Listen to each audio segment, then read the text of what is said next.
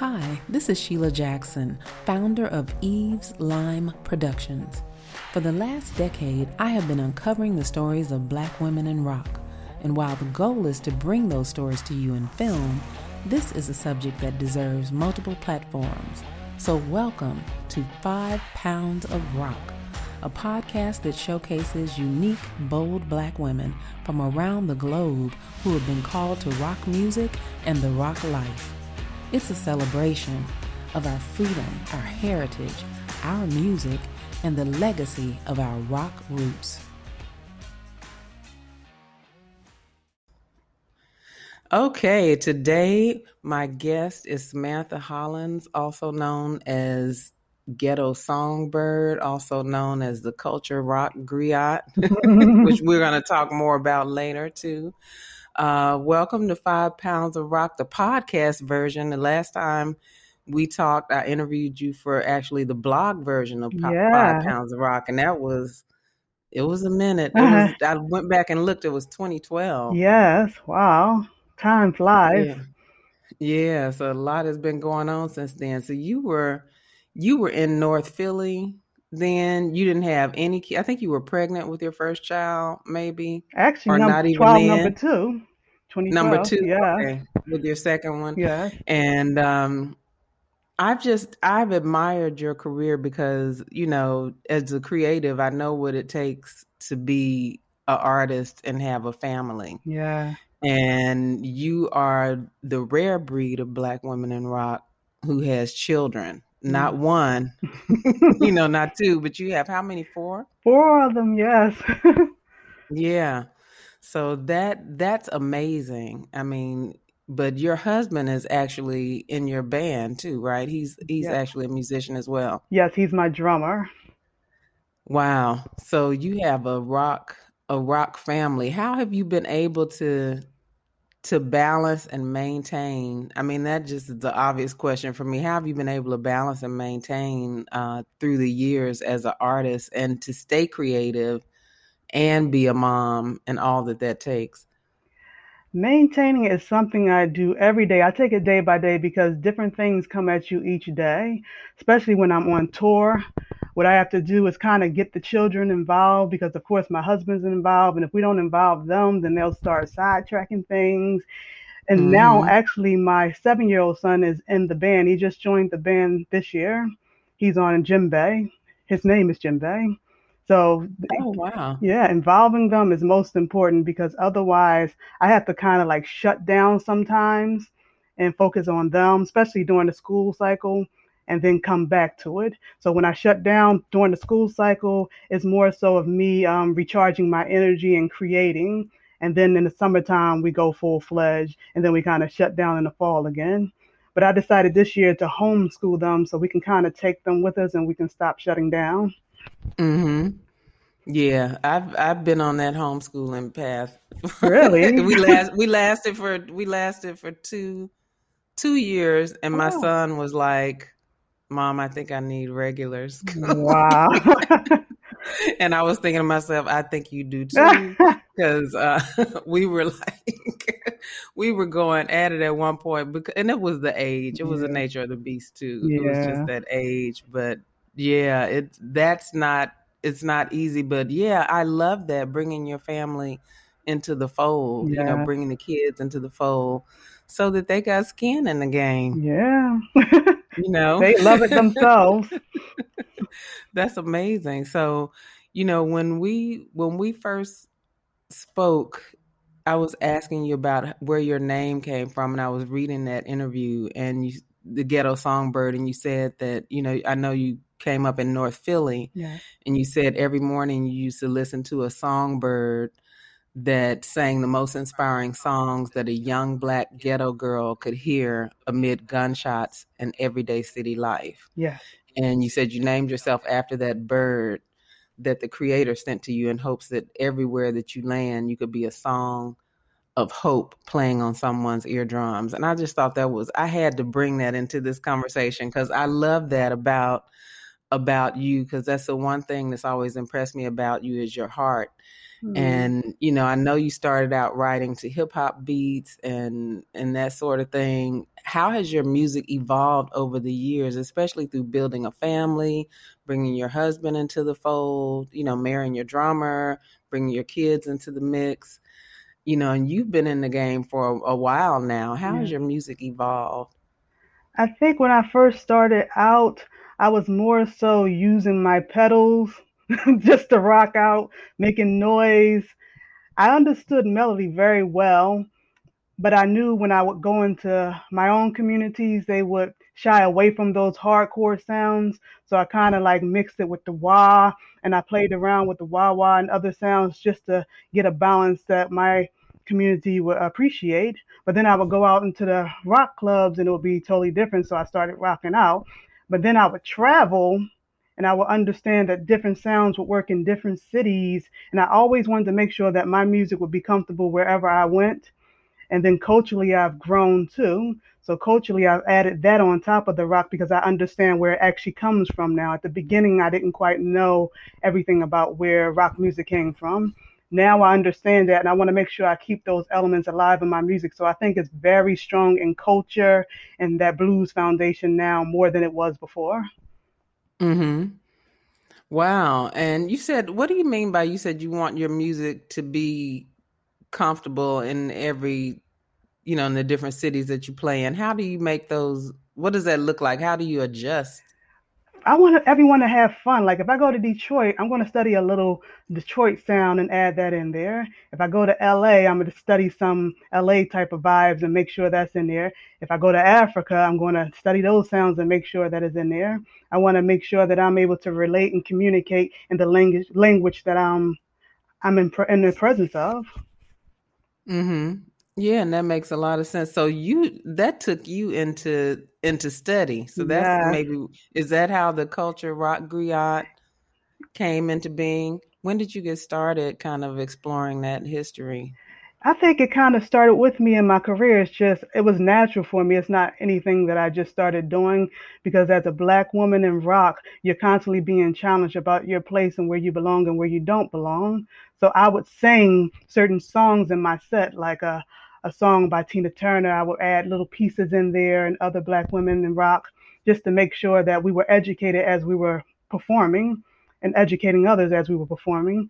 And the more that I would do that, the more I started thinking about developing different spaces and places. And one of the first spaces that I developed was called Wingdom Fest in Philadelphia around 2005 to 2008, I believe. And we would bring in like if there was an artist in town, P Funk for instance, they were in town, we see how we can get them to come and be at the show so we can pay homage to them. We were able to get George Clinton there, we were able to get the Wilson brothers from Mandrill, Lloyd Smith from the Bar-Kays. And mm. at that point I still didn't quite get what I was doing. I was just doing it. So when I went to London and I went to Africa, I started connecting the diaspora with my culture and my studies, when I came back here and the pandemic happened, I realized that I wanted to make it something more. And I didn't know quite how to do that at that point. But then I started posting about different things far as the blues artist, happy birthday to this blues artist, happy birthday to this rock artist, and it became more. And I decided to compile everything and make it the Culture Rock Griot. And it was just um, a platform on social media at first, but then it turned into a publication. Yeah, and I really I'm enjoying it and I'm learning about because the one thing I've been exploring Yeah. is even more so is the global community of black women in rock. You know, it's not just the people that we're seeing here in the States. And, you know, hmm I, I really credit Afropunk with the festivals going international to just kind of Yeah. bringing, creating a space for the international community of black rockers where you could actually see people perform and that sort of thing. And now there's other platforms, of course. Yeah. And I, you posted something the other day about rockers in Kenya. A lot of the um, Kenya um, scene I've been connecting with about a few years now. And I was actually supposed to go to Kenya before the pandemic to do a guitar workshop over there. So I was already communicating with them about coming over here and possibly doing shows, which I'm still in communication with. So I love to study before I go, and that rock scene is enormous. It's awesome. You have metal, you have punk, you have grunge, you have just something that you might call just alternative because you don't know quite where to put it because their sounds, their cultural sounds are embedded in that rock sound. I I love that now there's more of a global conversation because you know when I first started interviewing black women in rock and I always tell this story, you know, there was no it was it was right after Afro Punk the movie, mm-hmm. but there was no Afro Punk the social media I mean social community online yeah. really. There was none of that. Yeah. And people did not know that each other existed. Yes. People were just in their own vacuums all over the world, all over the United States, even in each other's backyards and, you know, like I said, I would ask black women in rock, how many do you think are out there? And they go, one, mm-hmm. me, or maybe five. Yeah. Like 25 would be my highest response. Wow. And there's so much power in community. So I I know the feeling of looking now and seeing, you know, the Nova Twins and, you know, all yeah. these other groups kind of pop yeah. up all over the world and seeing black women in rock in the states connect with them. Yeah. So that's why I was excited to see the folks in Kenya. Is do you think that music is inspired? Is somebody studying that history and knowing about the djembe and all of that? Do you see a African a Africa root in rock music? Oh yes. I just interviewed a band from Niger, and their sound reminds me so much of what we call the blues. Those sounds mm-hmm. are all over African music, and I believe that our ancestors carried it over here with us, and we never forgot it. It's still in us, and that's why when you hear what they're doing versus what we're doing, it's very similar. No one's trying, we're just being because it's all in us, and it's all from our travels here to the USA or wherever we are in the diaspora, and then they watch us on TV or hear us on the radio, however they've been able to communicate and learn about us, and they feed off of that energy as well. So I believe that it's all interchanged, but that root is definitely that drum. You hear it in all of our music.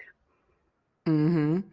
I think that's amazing because you know the thing is, I always laugh. You know, I have a dance background, yeah. and when I look at hip hop dance, and even even the crip walk. Mm-hmm.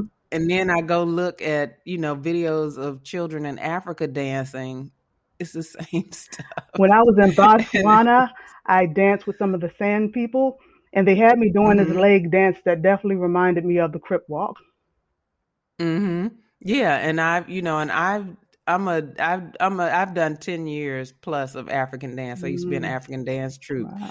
and it's like that, and I still do. I just started doing it again now, and it just always amazes me the feeling of it's just something that comes natural for me yeah. like it's just in my body and you know that dna that we just brought it here with us we think that we're creating something new mm-hmm. and our ancestors you know it's it's like direct yeah.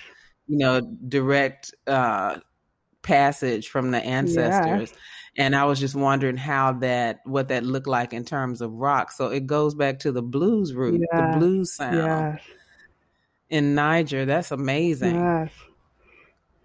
Yeah. So how has and I mean I know as a culture rock griot, this is one way your career has evolved, but how has your music evolved post pandemic well not po- post George Floyd mm. and and in the pandemic because this has been a lot of time you know as I talk to black women in rock and, and just creatives in general this has been a time to write a time to, you know, just kind of let life marinate mm. and really come out with, you know, even deeper expressions of kind of where you're at, you know, with your music mm-hmm. and that sort of thing. How has this impacted you and your music? For me, I've been going nonstop for 20 years. So for me, I decided to take mm-hmm. a break I never had the mm-hmm. chance to really sit down and plan what I wanted to do. I just kept going from one situation to the next situation and dealing and combating everything that I had to combat from racism to sexism, any ism you can think of, it was there. Even mm-hmm. other folks in my community trying to get me out of the way and sabotage me. So it's been a lot of stress I didn't realize that I had on me over the years. So I needed to take that time and just really go within and find that creative voice. But what I do realize on Thursdays and Fridays, I would post like the Throwback Thursday or the Flashback Friday just to keep things moving on my social media platforms. And I realized mm-hmm. post George Floyd and post pandemic that folks were actually getting into my words and my music more. Before it seemed like people were just wanting to get connected with that party type of music, whatever, nothing too deep. But now I realize that my lyrics actually are being listened to more. Mm-hmm. Yeah, and that that's important, and because I think people are looking for those like-minded the like-minded tribe kind of tribe mm-hmm. building yes. in these times of who's who shares my values who's thinking like yeah. me who, who, saw what i saw who just witnessed what i witnessed and feels the way i feel about it i think people are out there searching for it and it's amazing you know just the way that black folks in particular you know have embraced social media yes. and we're able to really utilize that to to share information and you know to celebrate to mourn and everything else. Exactly. You know how have you seen the journey of or do you how in what ways do you think the journey of black women in rock has evolved over the years? Do you think black women in rock are kind of in the same space? Uh, we're definitely more visible because of the platforms and mm-hmm. we're given a lot more but i I'm very careful of taking certain things that are given to us because I don't want us to come to the point where we're trendy and a fetish to the point where they're giving us all types of things just to use our gifts to promote their products and stuff like that. So I, am kind of like, because I've been in it so long, I can kind of see that, yeah, there's a shift, but I believe a shift in a sense of trendy and fetish. And I, I'm not liking that.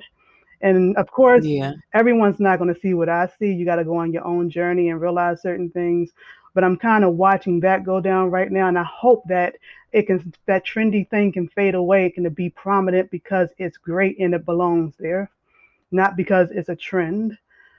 When I, but I do feel like things are still kind of the same because we're not getting the money that we deserve. Mm-hmm. You can give us things, but and you can give us covers and all that stuff, but when does the money go up? And when right. do we start headlining at um, stadiums and even smaller venues? That's when I'll say that the change is happening. When I see stuff like that happening. Yeah, because the thing is, you know, and I've always thought that what Black women in rock want has to have evolved over the years, you know, because in the background this whole time the music industry has been unraveling. Yeah. Or I'll say transforming. Yes. You know, with the out with the old and and who knew what the new looks like. I think they're still trying to figure yeah. out what that looks like.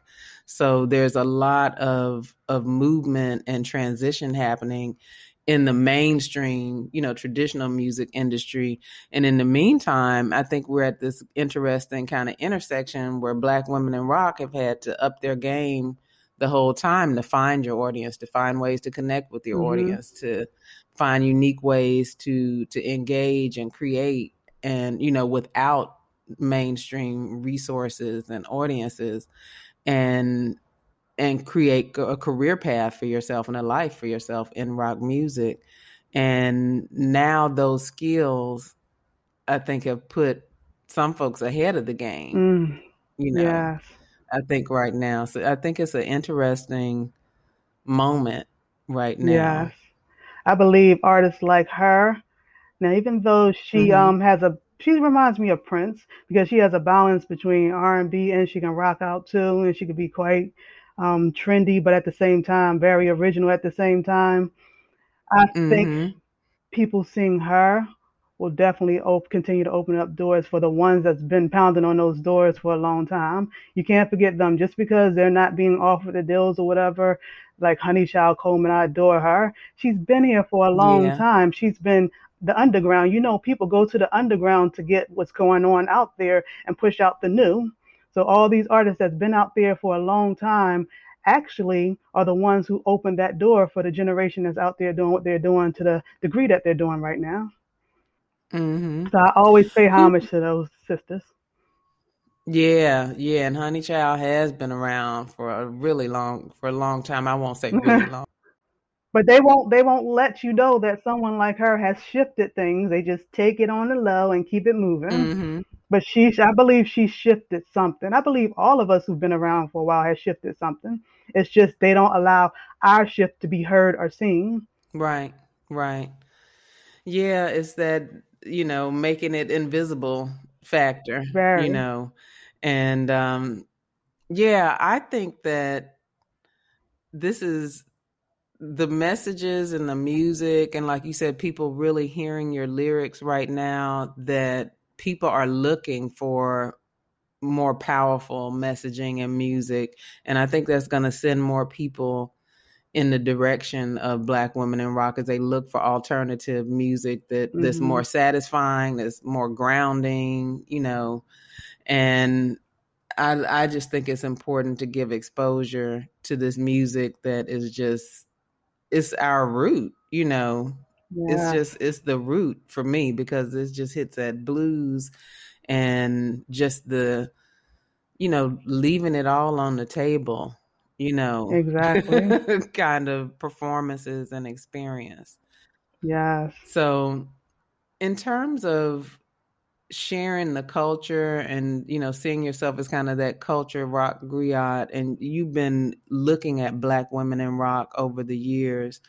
who do you think are kind of the new up and coming people to watch right now You mentioned the Nova twins already. Mhm. Out of the UK, out of Africa, a sister by the name of Clay in Nigeria. The United States, I'm seeing Guitar Gabby all over the place. yeah Um, where else? There's so many of us. It's it's a, it's a lot of it's a lot. At you know the difference between then and now. Then you would say a handful of people, but now there's a lot. Even Melina Moy, I mean Jackie Vincent. There's a lot now. hmm Back then it was only like one in each segment of the world, but now there's a handful all over the world. Actually, more than a handful. how many if you could take a guess how many black women in rock would you say there are globally Mm. Globally, I would go as far as to say a million. And you know why I say such a high number? Because every day there's someone teaching a young black girl how to play the guitar, and she's rocking out to it, whether she does it as a career or she's just doing it on the open mic scene. But there, it's multiplying. The numbers are multiplying stronger than ever before, and I'm seeing it because I've seen the um, teachers online teaching a whole bunch of young girls at the same time. There's a young lady by the name of Melanie Faye teaching young girls guitar, and she's really amazing. I think she's more R&B, but I hear her rock out too. hmm So we're learning in droves now. Before they would say that you we shouldn't play that instrument, that we shouldn't rock, that um we shouldn't even be seen in those scenes. But because of, like I said, the Honeychild Colemans, it's okay now to be pick up a guitar, be seen in those scenes. And even if someone tells us not, we're going to pretty much say, "Yo, I'm still doing it." right So as no one listening to their parents, "Mom said I'm not, I can't do it, I can't do it." Those days are over. hmm Yeah. So what do you what can people expect from your music? Do you have anything coming out? Are you still are you shifting your focus still? I actually just finally had a meeting about finally recording after all these years. For those who know me, they know that I'm not a studio person. I'm more of a live performer, and I liken Mhm. myself to the old school blues artist. You just travel and do what you do for the love of what you do. And the reason I chose that path is because I I was introduced to the industry early in my career, and I didn't like a lot of what was going on. What they told me, like I couldn't have my face on the album cover, that I should hire an all-white band. It was just so much to it that I kind of just disappeared out of the industry thing. So I just focused on performing. Now I'm going to finally focus on recording all that music that I've written over 20 years, and it'll start in the next month or so. Oh, wow. So that's going to be a powerful album. Yeah, I can't wait. well, albums. yeah, that yeah, yeah albums make, plural. Yeah, I finally make a discography and stop being stubborn. well, it's time to share, you know, to share it and have it where people can have. I, it would be a wonderful kind of compilation of of history. Well, thank you. You know, that. with everything that you have to bring to to your writing and all the experiences and lessons and travels and you know all the things that have impacted you know you yeah, to so bring much. into the album. That's exciting to think about. Thank you. Wow. So thank you for joining me. And I anyone who wants to find Ghetto Songbird or you know just check out you're on get, Ghetto Songbird on Instagram and just to keep up with just learning about black women in rock around the world is culture is it the culture rock griot or culture rock yes griot? the culture rock griot the culture rock the culture rock griot which yeah. is g-r-i-o-t and it's on Instagram. And I love following you, love seeing those posts, and I look forward to more music from you and just more more rock, a pound of rock to you. thank you, and thank you so much for what you do because I've been following you for a very long time, and your platform actually inspired the things that I'm doing with the Culture Rock Griot. I mean, I've never thought to do a blog; it never crossed my mind and thinking about the things that I've done over the years, I believe it all comes together and it shapes who we are and what we decide to do next. And you're very you're very influential and I'm grateful and thankful for you and what you do. Thank you. Thank you. Have a wonderful, wonderful week and I can't wait to hear what comes next. Thank you. Peace.